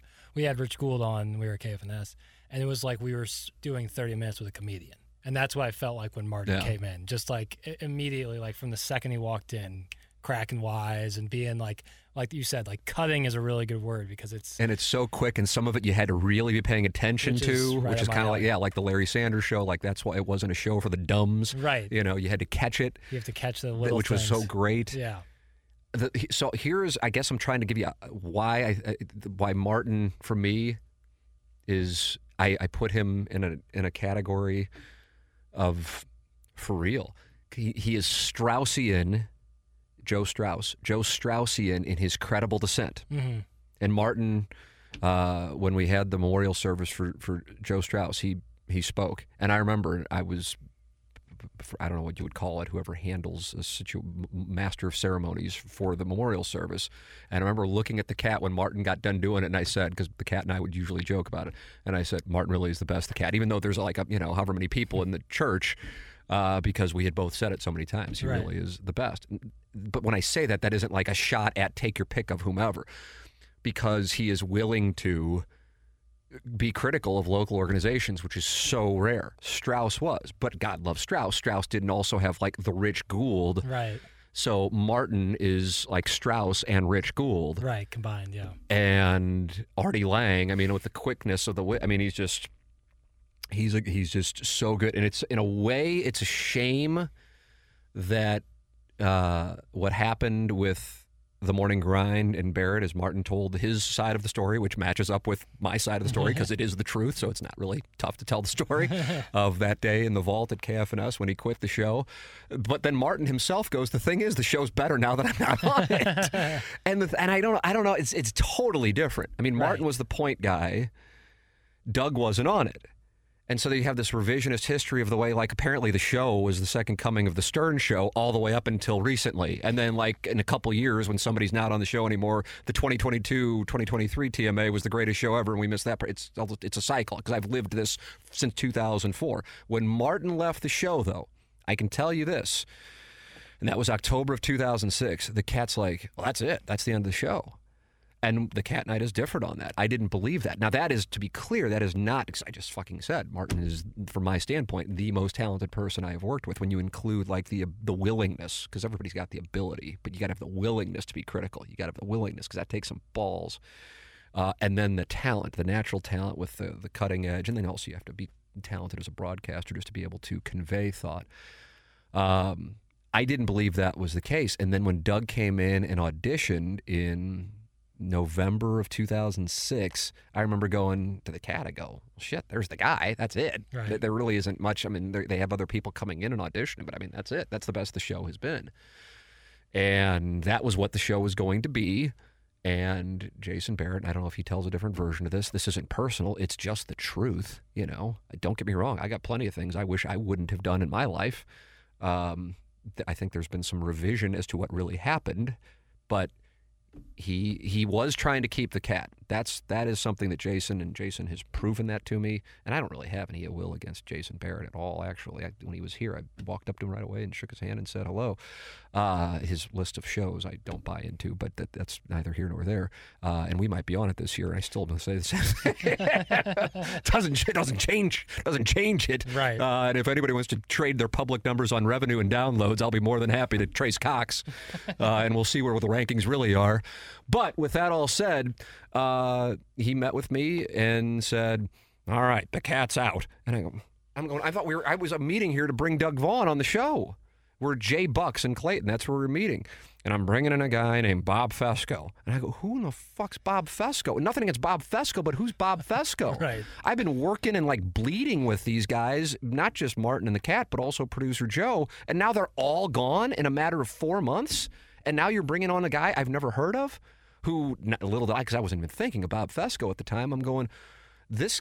I look back on it, he was doomed no matter right. what. Right. It was. Yeah. He was in a bad spot. It's kind of like whoever replaces Dan McLaughlin on the broadcast. I'm like, this poor motherfucker is going to have a, quite a situation. It's going to be brutal.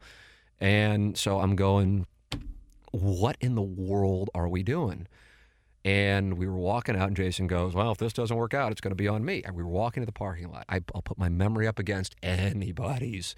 That's what he said. So when it didn't work out, the, the move was to then blame me. That's what wound up happening. Whatever, fine. Obviously, things have worked out, but that's what really happened. It didn't work out, though, not because of Bob specifically. It wouldn't have worked out if it was just me and Jim Hayes. Mm-hmm. The show needs the group. I know how to cook the meal because I gave birth to the baby. So I know the program. And so when you start fucking with my baby, you know, you got to kind of butt out. Right. And so with this, it was it was a disaster. And so yeah, they're they're you know, he asks, is it therapeutic triggering or a little bit of both? I've lived it. And it's been rough. I was on the phone the night with the cat that he got fired. I was crying. I wasn't bawling, but I'm like, because I had to call Jim Hayes to tell him he was getting fired because Jason wouldn't do it. Now, I, Jason wouldn't do it not because he was a bad guy, but the way that people are usually fired, probably for HR reasons, is in person with an HR person present. And he was telling me, kind of like, hey, we'll be in the trust tree, that after the show tomorrow, I'm going to part ways with Jim Hayes. And I'm going, the way I look at it, we've bled together. I'm not going to sit across from the man knowing you're going to pop him after the show and act like everything's cool and then go and then have to like act like I didn't know after the Right, show. It's just dishonest. Right. So either he finds out from from you tonight or from me tonight. That's not heroic. That to me is just human. And so I wound up having to be the one that Jim Hayes tell Jim Hayes he was getting fired. Uh, yeah, that was that was not pleasant. Forget the fact that then I'm working with somebody a week or two later when Bob started, who I had who hadn't met up until like three or four days before we started the show, and we just didn't have the chemistry. There are people this this hallway that I'm looking out on right now. I see the 106.5 uh, studio and the KC95 studio, which is right next to the 101. There are plenty of people here who I truly. I mean, there isn't anybody here we don't like Yeah, actually, who I couldn't do a radio show with. Right. But that doesn't make me bad or them bad or whatever. It's just there's chemi- their chemistry. Yeah, and you can't just create chemistry out of Hundred percent. So when you have it, you seize it and you hold on to it with everything you got, which is why we've done it for so long. So what people heard today from Martin, whether it be about that or certainly about the last five years at KFNS, they're like, "Oh my God!" I saw Carlos Spicy winner, who's also HOF. Go, Tim. I think you can write the book now. Martin just told everything. I go, I'm re- I read that and I go, brother, yeah, yeah, no. Martin just wrote the preface. yeah, for real. You have you have no idea. That's the description on the inside. You have you have no idea. I mean, no idea. And I don't say that as tee hee. I know something you don't know. The reason why I didn't talk about it, and I still don't talk about it, but why I didn't talk about it when we were there is because if I would have, people would have lost their jobs. Right. So that again, that's not heroic. It's human. Would people on the fan page have jerked themselves off into a frenzy if I would have gone through and gone? Sure, but you wouldn't have had Jim Hayes. You wouldn't have had Ken Strode. You never would have been hired. Pete would have been whacked. Seymour would have been whacked. Doug and I would have been sitting there talking to each other with like Lucas, the poor kid who was aboard out for two days. That's what the show would have been Yeah. because that's the way that the game was played. That's why I was always in the newspaper, not me. The station's being sold to Tim McKernan. I'm going, is it really? Because mm, you know, I mean, it's just we just had to just negotiate. By negotiate, I mean navigate a unique set of circumstances, which is why, going back to the earlier part of the conversation, I have such gratitude, and I want to make sure I vocalize the gratitude for the situation we're in now, because it was not that. And I know you gotta. I'm glad you didn't go through. I'm glad. Any. I, I'm glad for anybody who didn't go through it. Um. I. I. And, and so I think Tim asked a question. Uh, do I fear backlash or criticism? No, because it all had. It's the truth. What Martin said was the truth. Right. And Martin, when we got off the air and I'm walking him out, and he, then he goes into a couple other stories. He goes, "People take credit for this happened and this happened." He goes, "I'm the one who made that happen." I go, "Oh, I know you did." I go, "I'm well aware of the story, and I know, you know, I know that this that, that happened." Um, and he's got plenty of other stories that he he kept. So, the the omerta is if you want to have trust, which is why producer Joe still, I mean, I haven't worked with him for a decade. It'll be a decade in March. And I still, like, I could pick up the phone right now, still, like, he texts into the show. And I know with that guy, and I don't know why, because I, I can't, I can't tell you why. I just know that if he needs something, he knows I got him. And if I need something, I know he's got me. And that was just something that we lived through together once you kind of, like I said, bleed together, for lack of a better term. Um, I think the thing that I don't know if I would say fucked it up because if it didn't happen, the show would have died. But the changed the game was when I took over as being the guy paying people's paychecks. And so now the dynamic, it, like, in my mind, it didn't change, but I think for other people it changed. Now I'm the quote unquote boss, even though I didn't fuck with people and I let them do their thing because I knew how annoying it was to have people fuck with my stuff. Sure. Um, but again, if I didn't do that, the show would have died. And so we did what we needed to do. Is it a shame that some of these guys? Yes, it is a shame. It sucks. I mean, it sucks to have. It sucks to have to live through it. I've said a couple times in, in bullshitting with people about it. In a way, I go, God, how much better would life have been if we didn't have to go through all of this stuff? But at the same time, we wouldn't appreciate what we have now Right. had we not gone through it. I uh, had a conversation with the CFO of Hubbard yesterday for 45 minutes, which wasn't planned. And then we wound up, they were in town. They were just going to each market. They have eight markets. And we wound up talking. And um, what a great guy, by the way. Uh, like a really just good guy, big sports fan, fan of, major appreciator of what TMA is. Um, and we were talking about. it. I said the best way I can describe it is we went from playing for the Oakland A's to playing for the Yankees, and we're incredibly grateful because we didn't know what Right. it was like. But we weren't angry that we were playing for the A's. It's just, hey, we're still happy that we're playing baseball. Right. But it would sure as hell be awfully tough to go from the Yankees to the A's. But all we've ever known is the A's to the Yankees, Yeah. or the A's, excuse me, and playing in Oakland. Yeah, you are the sum of your experiences. Your experiences shape who you are and what you have. And so to go without that, you don't get the appreciation. You don't get possibly the knowledge that you gain from shitty experiences like that. Right. So you are the sum of your experiences. And I think even though it was, it truly was, and I think I don't know. I, I, I talk about writing something. I don't think I honestly don't think I will. I don't. And then by the time I even would do it, most people be like, okay, I don't fucking care anymore. Who are they? Who is this guy? You know. So who knows? But yeah, it's po- point being because of that stuff that we all did live through. There is an appreciation for the now, but also there's another side to that. Because of all of the stuff that we lived through, I also, while appreciating now, feel like at any moment the other shoe drops. Right, right, right. Like I don't go, okay, this is it. This is the happy ending.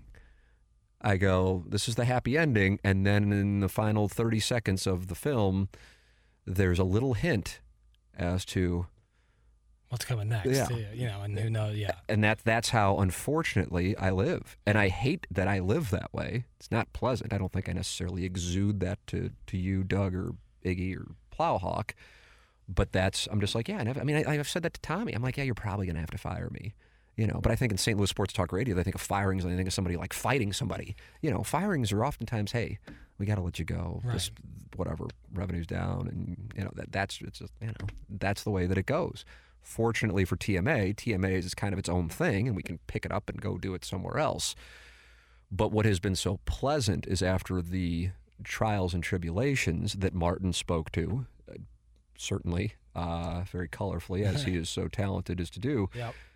It is great to be appreciated, but the appreciation is not something that we need. It's wonderful that we are cited as this example for Hubbard now, but um, I just like not being fucked with. I, I don't need to be told that we're doing anything special because I because I feel like we're just five morons sit, sitting around bullshitting. So I don't think we are doing anything special.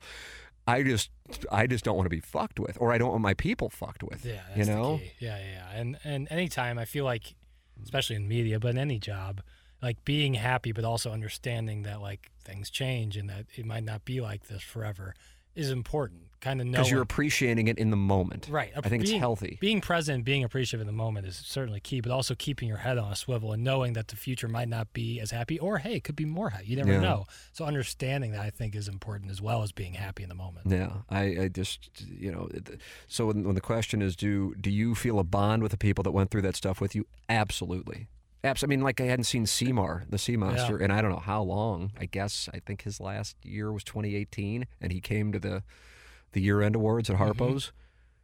And even though we were we were bullshitting, and then he on his own goes, "Boy, if we would have been doing this just a few years ago, it would have been me carrying everything in." And then said, "I'm like, yeah." And he goes, "I came in here, and there were like 20 people working on it, Yeah, hustling. hustling too." And I go, "Yeah," and I, and and and so I'm grateful.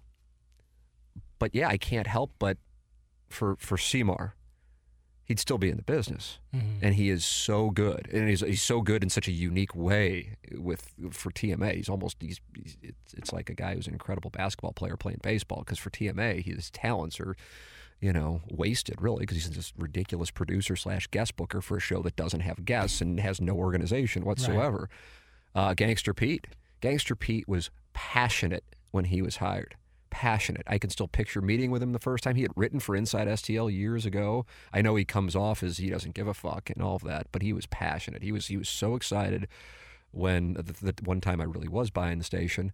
Uh, he was so excited about that and the things that we were going to do, and I was going to give him more responsibility because he's a sharp guy. Even though we kind of joke about him, you know, working on a trash truck, uh, he's a sharp guy. I hate that. Joe, at this point, since it's been a decade, it's not like the wounds are fresh. Mhm. I hear you. Um, and he thinks of it one way, but if he would have been in this, he would not have. He wouldn't have left. You know, um, the cat certainly, Jennings certainly, Martin certainly. All the. I mean, the, the cat. From my standpoint, you know, the people who have been on air on this show, who experienced the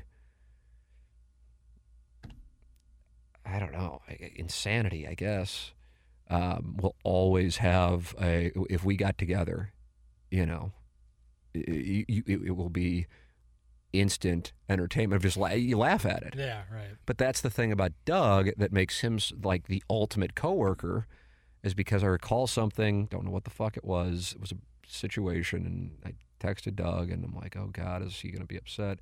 And he goes, "Okay, just another stupid thing we have to deal with that we'll laugh about in two months." And I go, "God, that's it. That's it. Right there. That's it. Let me bottle that attitude up and share it with everybody because that is how." People go, God, Doug was on for 30 plus years in television at the same place and on radio now for 15 years, and you never hear about Doug Vaughn either getting fired or wanting, to, you know, causing a problem. Well, that's because of that attitude. So there's talent, but there's also the manner with which you handle adversity, which sounds like something you'd read like on a picture in an office building, you know, in a corporate ind- industri- industrial park, you know, to jerk off people into conning them into thinking they're going to make, you know, a 2% raise at some point. But I can tell you it's a real thing because as somebody who's hired people and then also watched people get hired or fired, uh, that is something that management absolutely pays attention. You want to get your your line off on Twitter or Dan Caesar's column. I mean, I hope it's worth it because everybody's paying attention, Yeah. and most people don't want that shit in their building. Which is one of the reasons why this place doesn't have bullshit with regards to people fighting each other, or, you know, that kind of stuff. That, that, that it's just it's a it's a happy group of of people who, in our case, they've just been incredibly just they just yeah, you guys do what you want to do. It works, so why would we mess with it? I go, oh, It's refreshing. yeah, it's very basic, yeah. but at the same time, uh, it's incredibly true. I mean, I'm just going to play all the hits today. Let's Here. JV golf coach Oh, I like that JV golf coach. DM'd me. This may have already been covered, but knowing what you know now, do you wish the fan page had never been created? I mean, we are we're going Mount Rushmore Wow, geez, topics today. Yeah, it's- this is the christening scene at the end of uh, It's the baptism scene? Yeah, they're taking care of everybody. Additionally, has the fan page been more hassle than it's worth, or has it been responsible for some of the growth and success of the show? It's from the JV golf coach. Jackson, before I say a word, what are your thoughts? As as we are what the two admins, correct? Yeah, yeah. We get the notifications from Zuckerberg. We do, and you know, we we we talk a lot about the fan, and we poke fun at it, and people who post on there too much. Um, but I can tell you, and I think coming here opened my eyes more to it. It's a huge resource to have. What's there? Seven thousand people on there. Seven thousand people who, even if they don't listen to the show every day, are aware of the show and are fans and support uh, the sponsors and stuff like that. Having them all in one place is a resource, a great resource, and something to be very appreciative of because I'm sure a lot of radio shows across the country now, just not just St. Louis, but everywhere, would love to have that resource so they could instantly reach out to maybe not 7,000 people who are checking their Facebook every day, but a large number of listeners at any moment.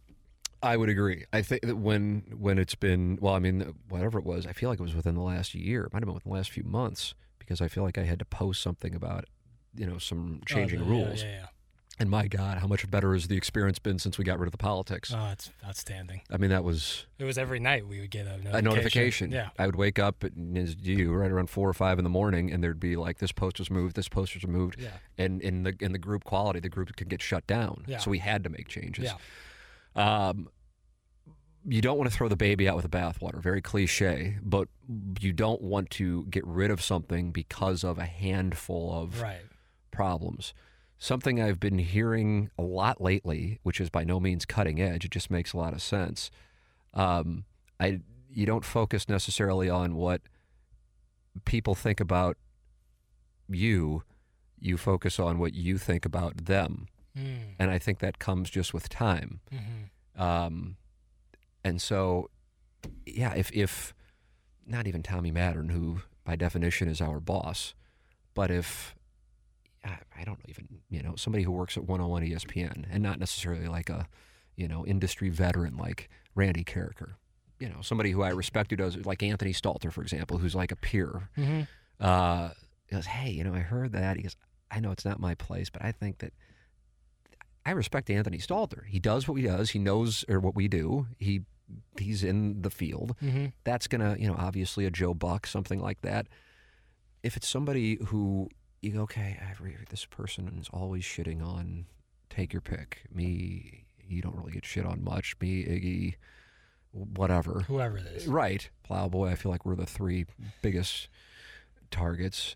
Now that Doug isn't, now that we're not talking politics, although Martin made sure to bring it back today with QAnon Monthly or whatever it was that he saw was laying out in the lobby. Uh, that, yeah, yeah, they don't like me. And it's one of those things that's tough to explain. I've kind of had this conversation with KG in O Town because right now he's on the front end of it. Yeah. But if you buy into the bullshit now, when it's good, You gotta buy into it. It's bad. ah, exactly. Yeah. And so it's a double edged sword because right now he is beloved. Yep. Every motherfucker on this thing at one point was beloved. Yeah. Yeah.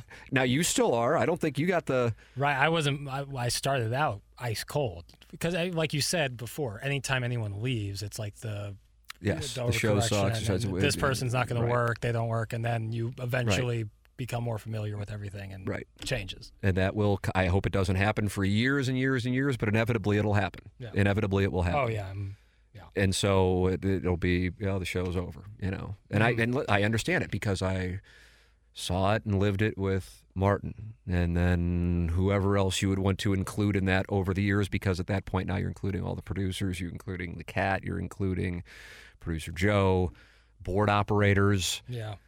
Hey, the bottom line is inevitably things change and people move on. Mhm. And in most cases on TMA, on their own accord, um, like literally almost every single person who has ever been on the show. Uh, the cat had weird dynamics going on at KFNS where it was an unfortunate set of circumstances that happened a whole hell of a lot.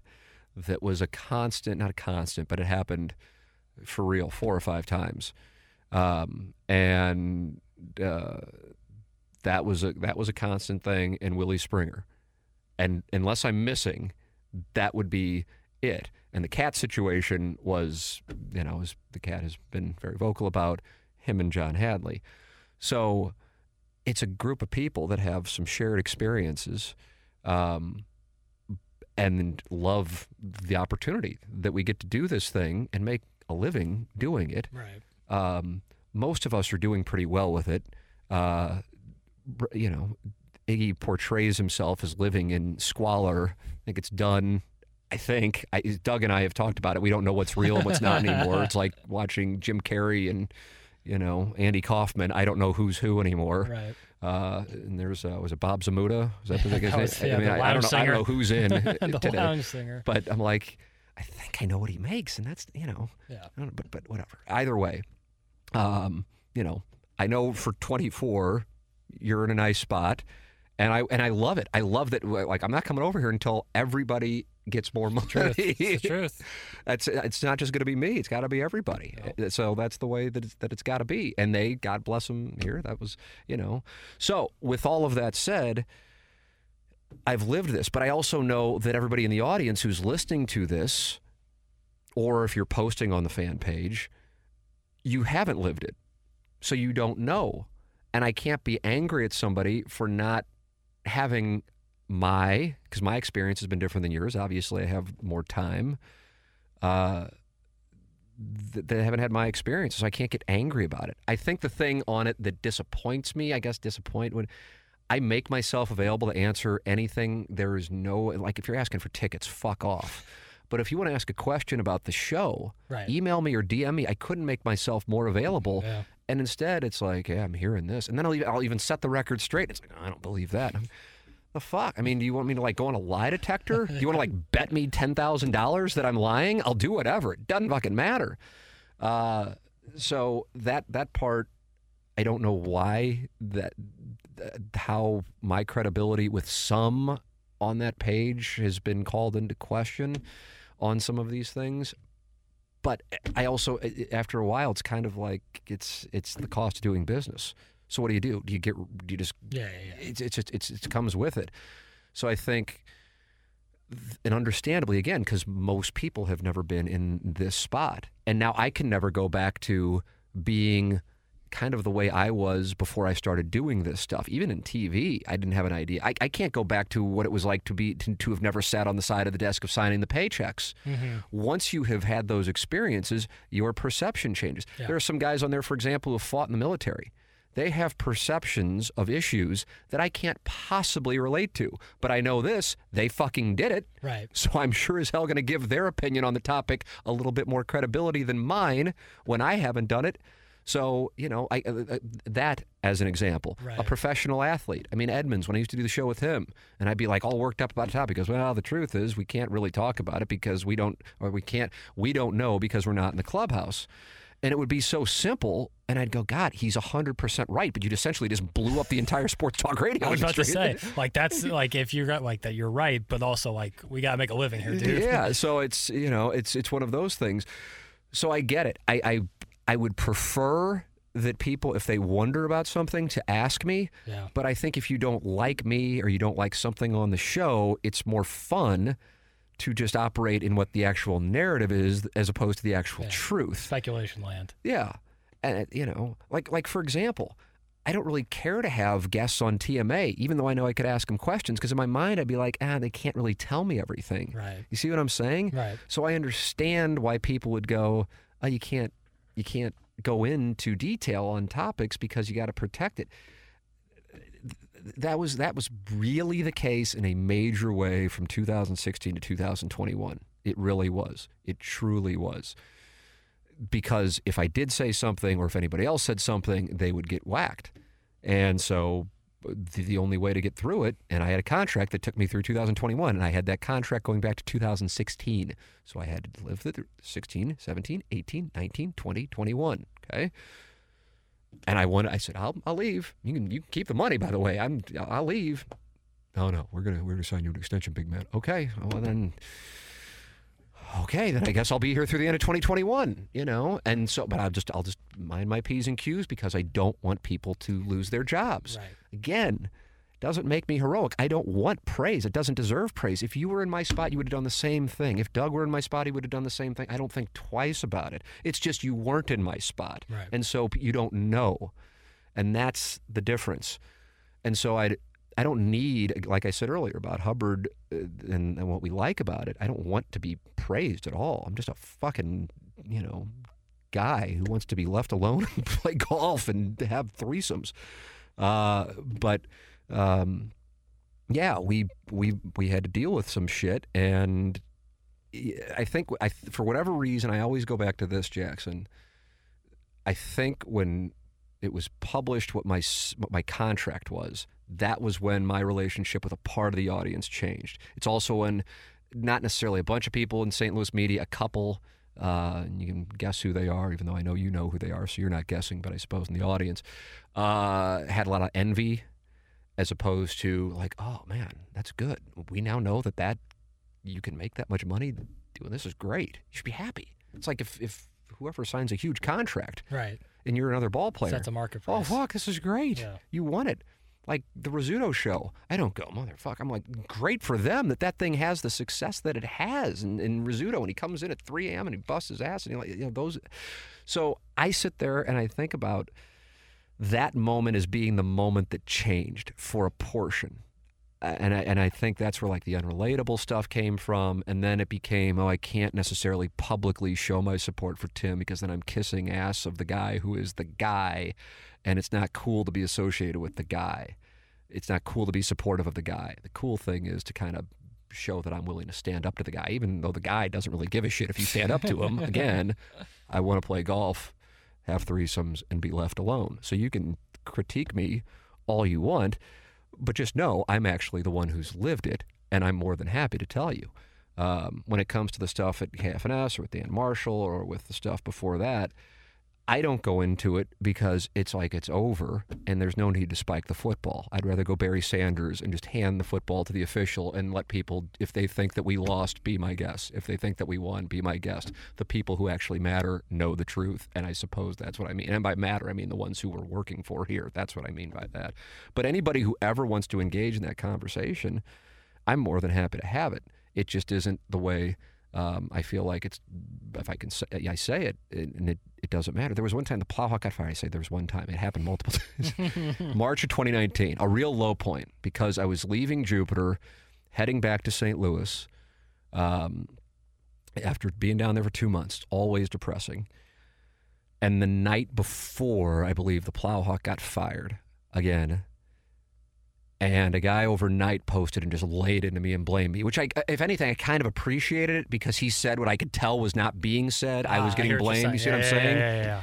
Even though he's apologized to me a hundred times, I'm like, hey, at least you have the balls to say it. I mean, I kind of respect that. yeah. Uh, and and then I wrote a response explaining everything, and it's like it just like it was like it might as well have just been written on you know Yeah, on- Twitter account with like three followers. Yeah. Like I just told you guys everything that happened. This is what you're looking for. This Right. Is, this is what you're looking for. And, and it's like I guess it doesn't fit with the narrative. It's like the first time I talked about b- paying for the cat's salary to bring him back in 2017 and offering to pay my uh, more money again to bring the Plowhawk back in 2019. And I, and, well, that doesn't necessarily fit the narrative. And then I had a friend of mine who went golfing with a bunch of guys, and they, they went to Dalhousie, and he goes, "I didn't know what to make of it, but they were all sitting there shitting on you." And I go, "Yeah." I said, "I don't know what to say." He goes, "It was really weird." I go, I don't know. I can't. I, you know, it's it's. So so what's your choice if you're in my spot on that stuff? Right. You shut the fan page down? Fuck no, because 99% of the people are great. bingo. So you don't throw the baby out with the bathwater. That's what I mean by that. Yeah. And as you said, it is wonderful to be able to communicate Yeah. It's a huge resource. with the audience when it's not Twitter, where it's people just creating burner accounts who are there to just try and start shit. Right. It's real people interacting with real people. It's not the morning after STL, Twitter, or Instagram account. Right. Interacting with people on burners. It's me, Jackson Burkett, Tim McKernan, Doug Vaughn, Iggy Strode, Darren Atkins, talking to the with- actual people. Right. And that's huge. Such a huge Right. resource. So, so, so it's, it's not that. And then you go, well, you don't like it. Well, then what's your choice? You can stop. That's it. That's it. yeah. But I mean, I love doing this show. I love doing this show too. Mm-hmm. And I'm not going to just stop because because this is this is part of the game. If you and I realize how many people are actually going to get into this business, but part of getting into this business is catching hell. Mm-hmm. Gangster Pete on his last day. What did he tell you? I love this little fun fact for no one tell that Gangster Pete told you his counsel. You cannot worry about the opinions of people who do not know you personally. Right. And and that is that that should have been taught at Missouri Journalism School. But the the the thing about it is I'm grateful for it all because you can't pick and choose. Mm-hmm. It comes with the territory. If you get a show that has a following, getting your ass lit up by strangers, and sometimes not strangers, but most of the time it's people creating anonymous accounts because, you know, they're very tough, is is this experience. This is what comes with it. If you start to do well in this business, it this is what comes with it. It's just the way that it is. And the best way to handle it from my standpoint is to just fucking ignore it. Yeah. uh, which sounds terrible because it's like you know the sticks and stones will break my bones is what it sounds like. I don't say it necessarily that way because then it's then it's a little rhyme for a, a you know 10 year old i say it this way you can't win. Yeah. you cannot remember bert kaufman when i was dealing with the uh, jack clark albert pujols thing and there were people saying things that were 100% factually wrong and he goes well tim you know you can't win an argument with a liar and i go what do you mean he goes, Well, the liar will just always lie, so you can't win. And I go, God, this mother, he's like Yoda, Yeah. you know? and he's the same, and, and I'm like, he's 100% right. And it just kind of gave me peace. I'm like, yeah. Yeah. Why, why, like, why even, why even argue with the person who says, I just, and then he's also the same one who said, well, I just always find myself, I don't want to waste time on something that has no upside. And I go, oh, God. Two for two. I mean, I'm just, I mean, and, it's been a decade Yeah. since that, and I go, I still use those things. Like, what is the upside? And now a lot of people around me think the same way, and I didn't come up with it. Bert Kaufman came up with it. Like, I know my wife thing. I go, yeah, I mean, I can do that, but what, what do we get out of it if I, like, what's the point? Like, Yeah. I, you're gonna get that rush of gratification for doing it, but who fucking cares? Like, I'm gonna get a one-liner off on Twitter. What am I gonna do with that? We're gonna pay the mortgage with that? Fuck mm, off. Right, and it could end up damaging in, in the long 100%. run. So yeah, it's I heard I heard something very similar what Burt Kaufman said on a TV show. Is like you can't argue with like bad people or liars because they'll take you down to their level and they'll beat you with experience. And so there's no point of even doing it. You know, you can't win. You're exactly right. There's nothing that you could say out there. People are going to be like, well, there it is, you know, victory, you know, give you a check mark. It's not how it works. You just let it. Well, the people who celebrate that are also the people who are still at that, that same kind of level. Right. Oh, do you see how like troll used to be a negative? Now it's considered a, a, a Yeah, positive. You see how the, badge the, of the- honor. the Florida Gators account trolled the Florida State account. I go, wow, that's nice. Wow, Yeah. it's incredible. Um, but but I've, I've said this about two people who I know, and we've talked about a little earlier in the podcast, Joe Buck and Artie Lange. When Joe, have you seen that segment? I mean, you were 11 when it happened in 2009. I've seen a picture of like the screenshot of. Oh, you of- really ought to watch that segment on YouTube. Holy oh. shit.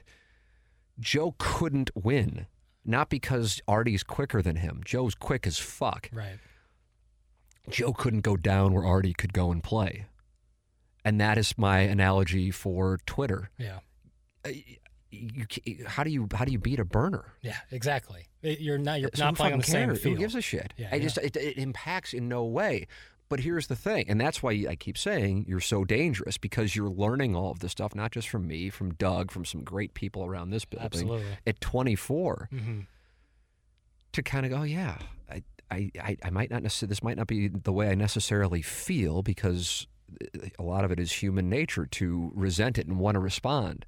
But you know from people who have lived it, and you have the demeanor to be calm to listen to that, to not engage because even though you may want to engage, you know because you've been told there's just no Yeah. there's no upside. So you handle it the right way, which I would imagine most people at 24, not because people at 46 are better, but just because I at 24 would have You're more. You're more impulsive. and- 100%. Trust me, there's been time where, boy, with no, nothing, Sure. nothing be sweeter, but you're right. And you would Instant regret it. gratification. Exactly. There's no. write the email out, don't hit send. Yeah. I can't I can't speak enough of write the email out and don't hit send. Yeah. Big big advocate of that one. And that was one that I, I've now since seen people talk about and I didn't know at the time. But uh, to just if you want to get it out, Yeah. get it out. Right. But then don't allow it to take you down. So, you know, with regards to the fan page, you know, I, I think I, th- I, people keep telling me, "Oh, you have burners on there, and you guys don't." You know, you talk about not letting burners on there. I mean, we'll we we'll do as much of a check as you would like us to do, but I don't. I don't.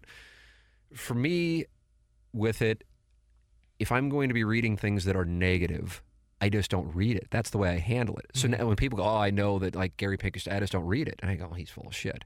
There's not a doubt in my mind he didn't read it. Now, now I kind of, uh, yeah, because be- number one, it's going to be negative yeah. and like I was saying with like the analogy with, with KG and O Town, for example, if you're going to buy in when it's good, then you got to buy in when it's bad. Right. So that's number one, and then number two, the people who are saying it, and it's they're not doing anything wrong. I mean, when we're sitting here pontificating on Missouri football, we don't know what the fuck's going on. Right. We just don't. Right. We're not. And we're giving our surface level opinion of watching it on television like the other people, but there might have been an injury. There might have been who knows. So he also would be reading the opinions of people who don't know. But you can't be mad. If anything, you should be grateful that they're fans. And that is how I would describe myself with reading stuff about the show. But if I know it's going to be negative, why would I? Right. And it has zero impact on Yeah, the show. right. Like, why would I then subject myself to yeah. reading something that's going to be negative or, or something that's just a, a false narrative? So, so I don't. uh, But you want people to be engaged. The moment people don't give a shit is the moment you have a show that is going to be on life support and then eventually will die. So that's why I keep going to. It's the cost of doing business, and I am comfortable with it. Do I enjoy it all? No, but I also recognize it's the cost of doing business. Do I enjoy paying my mortgage? No. Do I like having a house more? Yes. Therefore, I shall pay the mortgage. Yep. And that is how I would describe the analogy to the people who haven't necessarily been in the spot. And many of you have the same set of circumstances with your careers. Plenty of things that you probably don't like or people you don't like, but you just have to navigate it. Our shit just plays out in public and then has been written about like it's a soap opera. When in reality, it's just motherfuckers are just doing a show, and it isn't as dramatic as it can get written about. Yeah. But that's Randy Karraker. said- were you in the studio today when he said Oh, yeah, that? yeah. Okay. He was in there. I think Carrie might have been in there, and Rocky was in there as we were going in to do the 101 show. And he goes, You know, minus boom and boom, he goes, Everybody in St. Louis sports media is just like a good person who doesn't cause any drama and is really never. And I go, yeah. And I said, I would tell Dan Caesar that when he would call. I go, Dan, you, you think that there's something there, and in reality, it's just it's just guys who you know, you know, probably should have majored in something different when they were 19 or 20, who are now just trucking off in St. Louis. You know, I mean, it's they're, they're, nobody's like you know really Yeah. look at it's just not as titillating It's as not this reality TV right. shows. It can I mean, we made out to walk in, we never hang out with each other, and we all, I think, support each other. Yeah. And would if something got if one got fucked with, they're fucking with all 5 Mhm. But it, it in a professional business like this, it's just a it's an office that we're grateful to be at, but we're just doing our jobs. It's not all that titillating. I suppose that kind of ruins it by saying it, but it's just not. Right. So, you know, I'm grateful. That that'd be my overwhelming theme. I know I'm going to die. I think it's healthy for me being a fucking mess to have a death clock because it'll motivate me.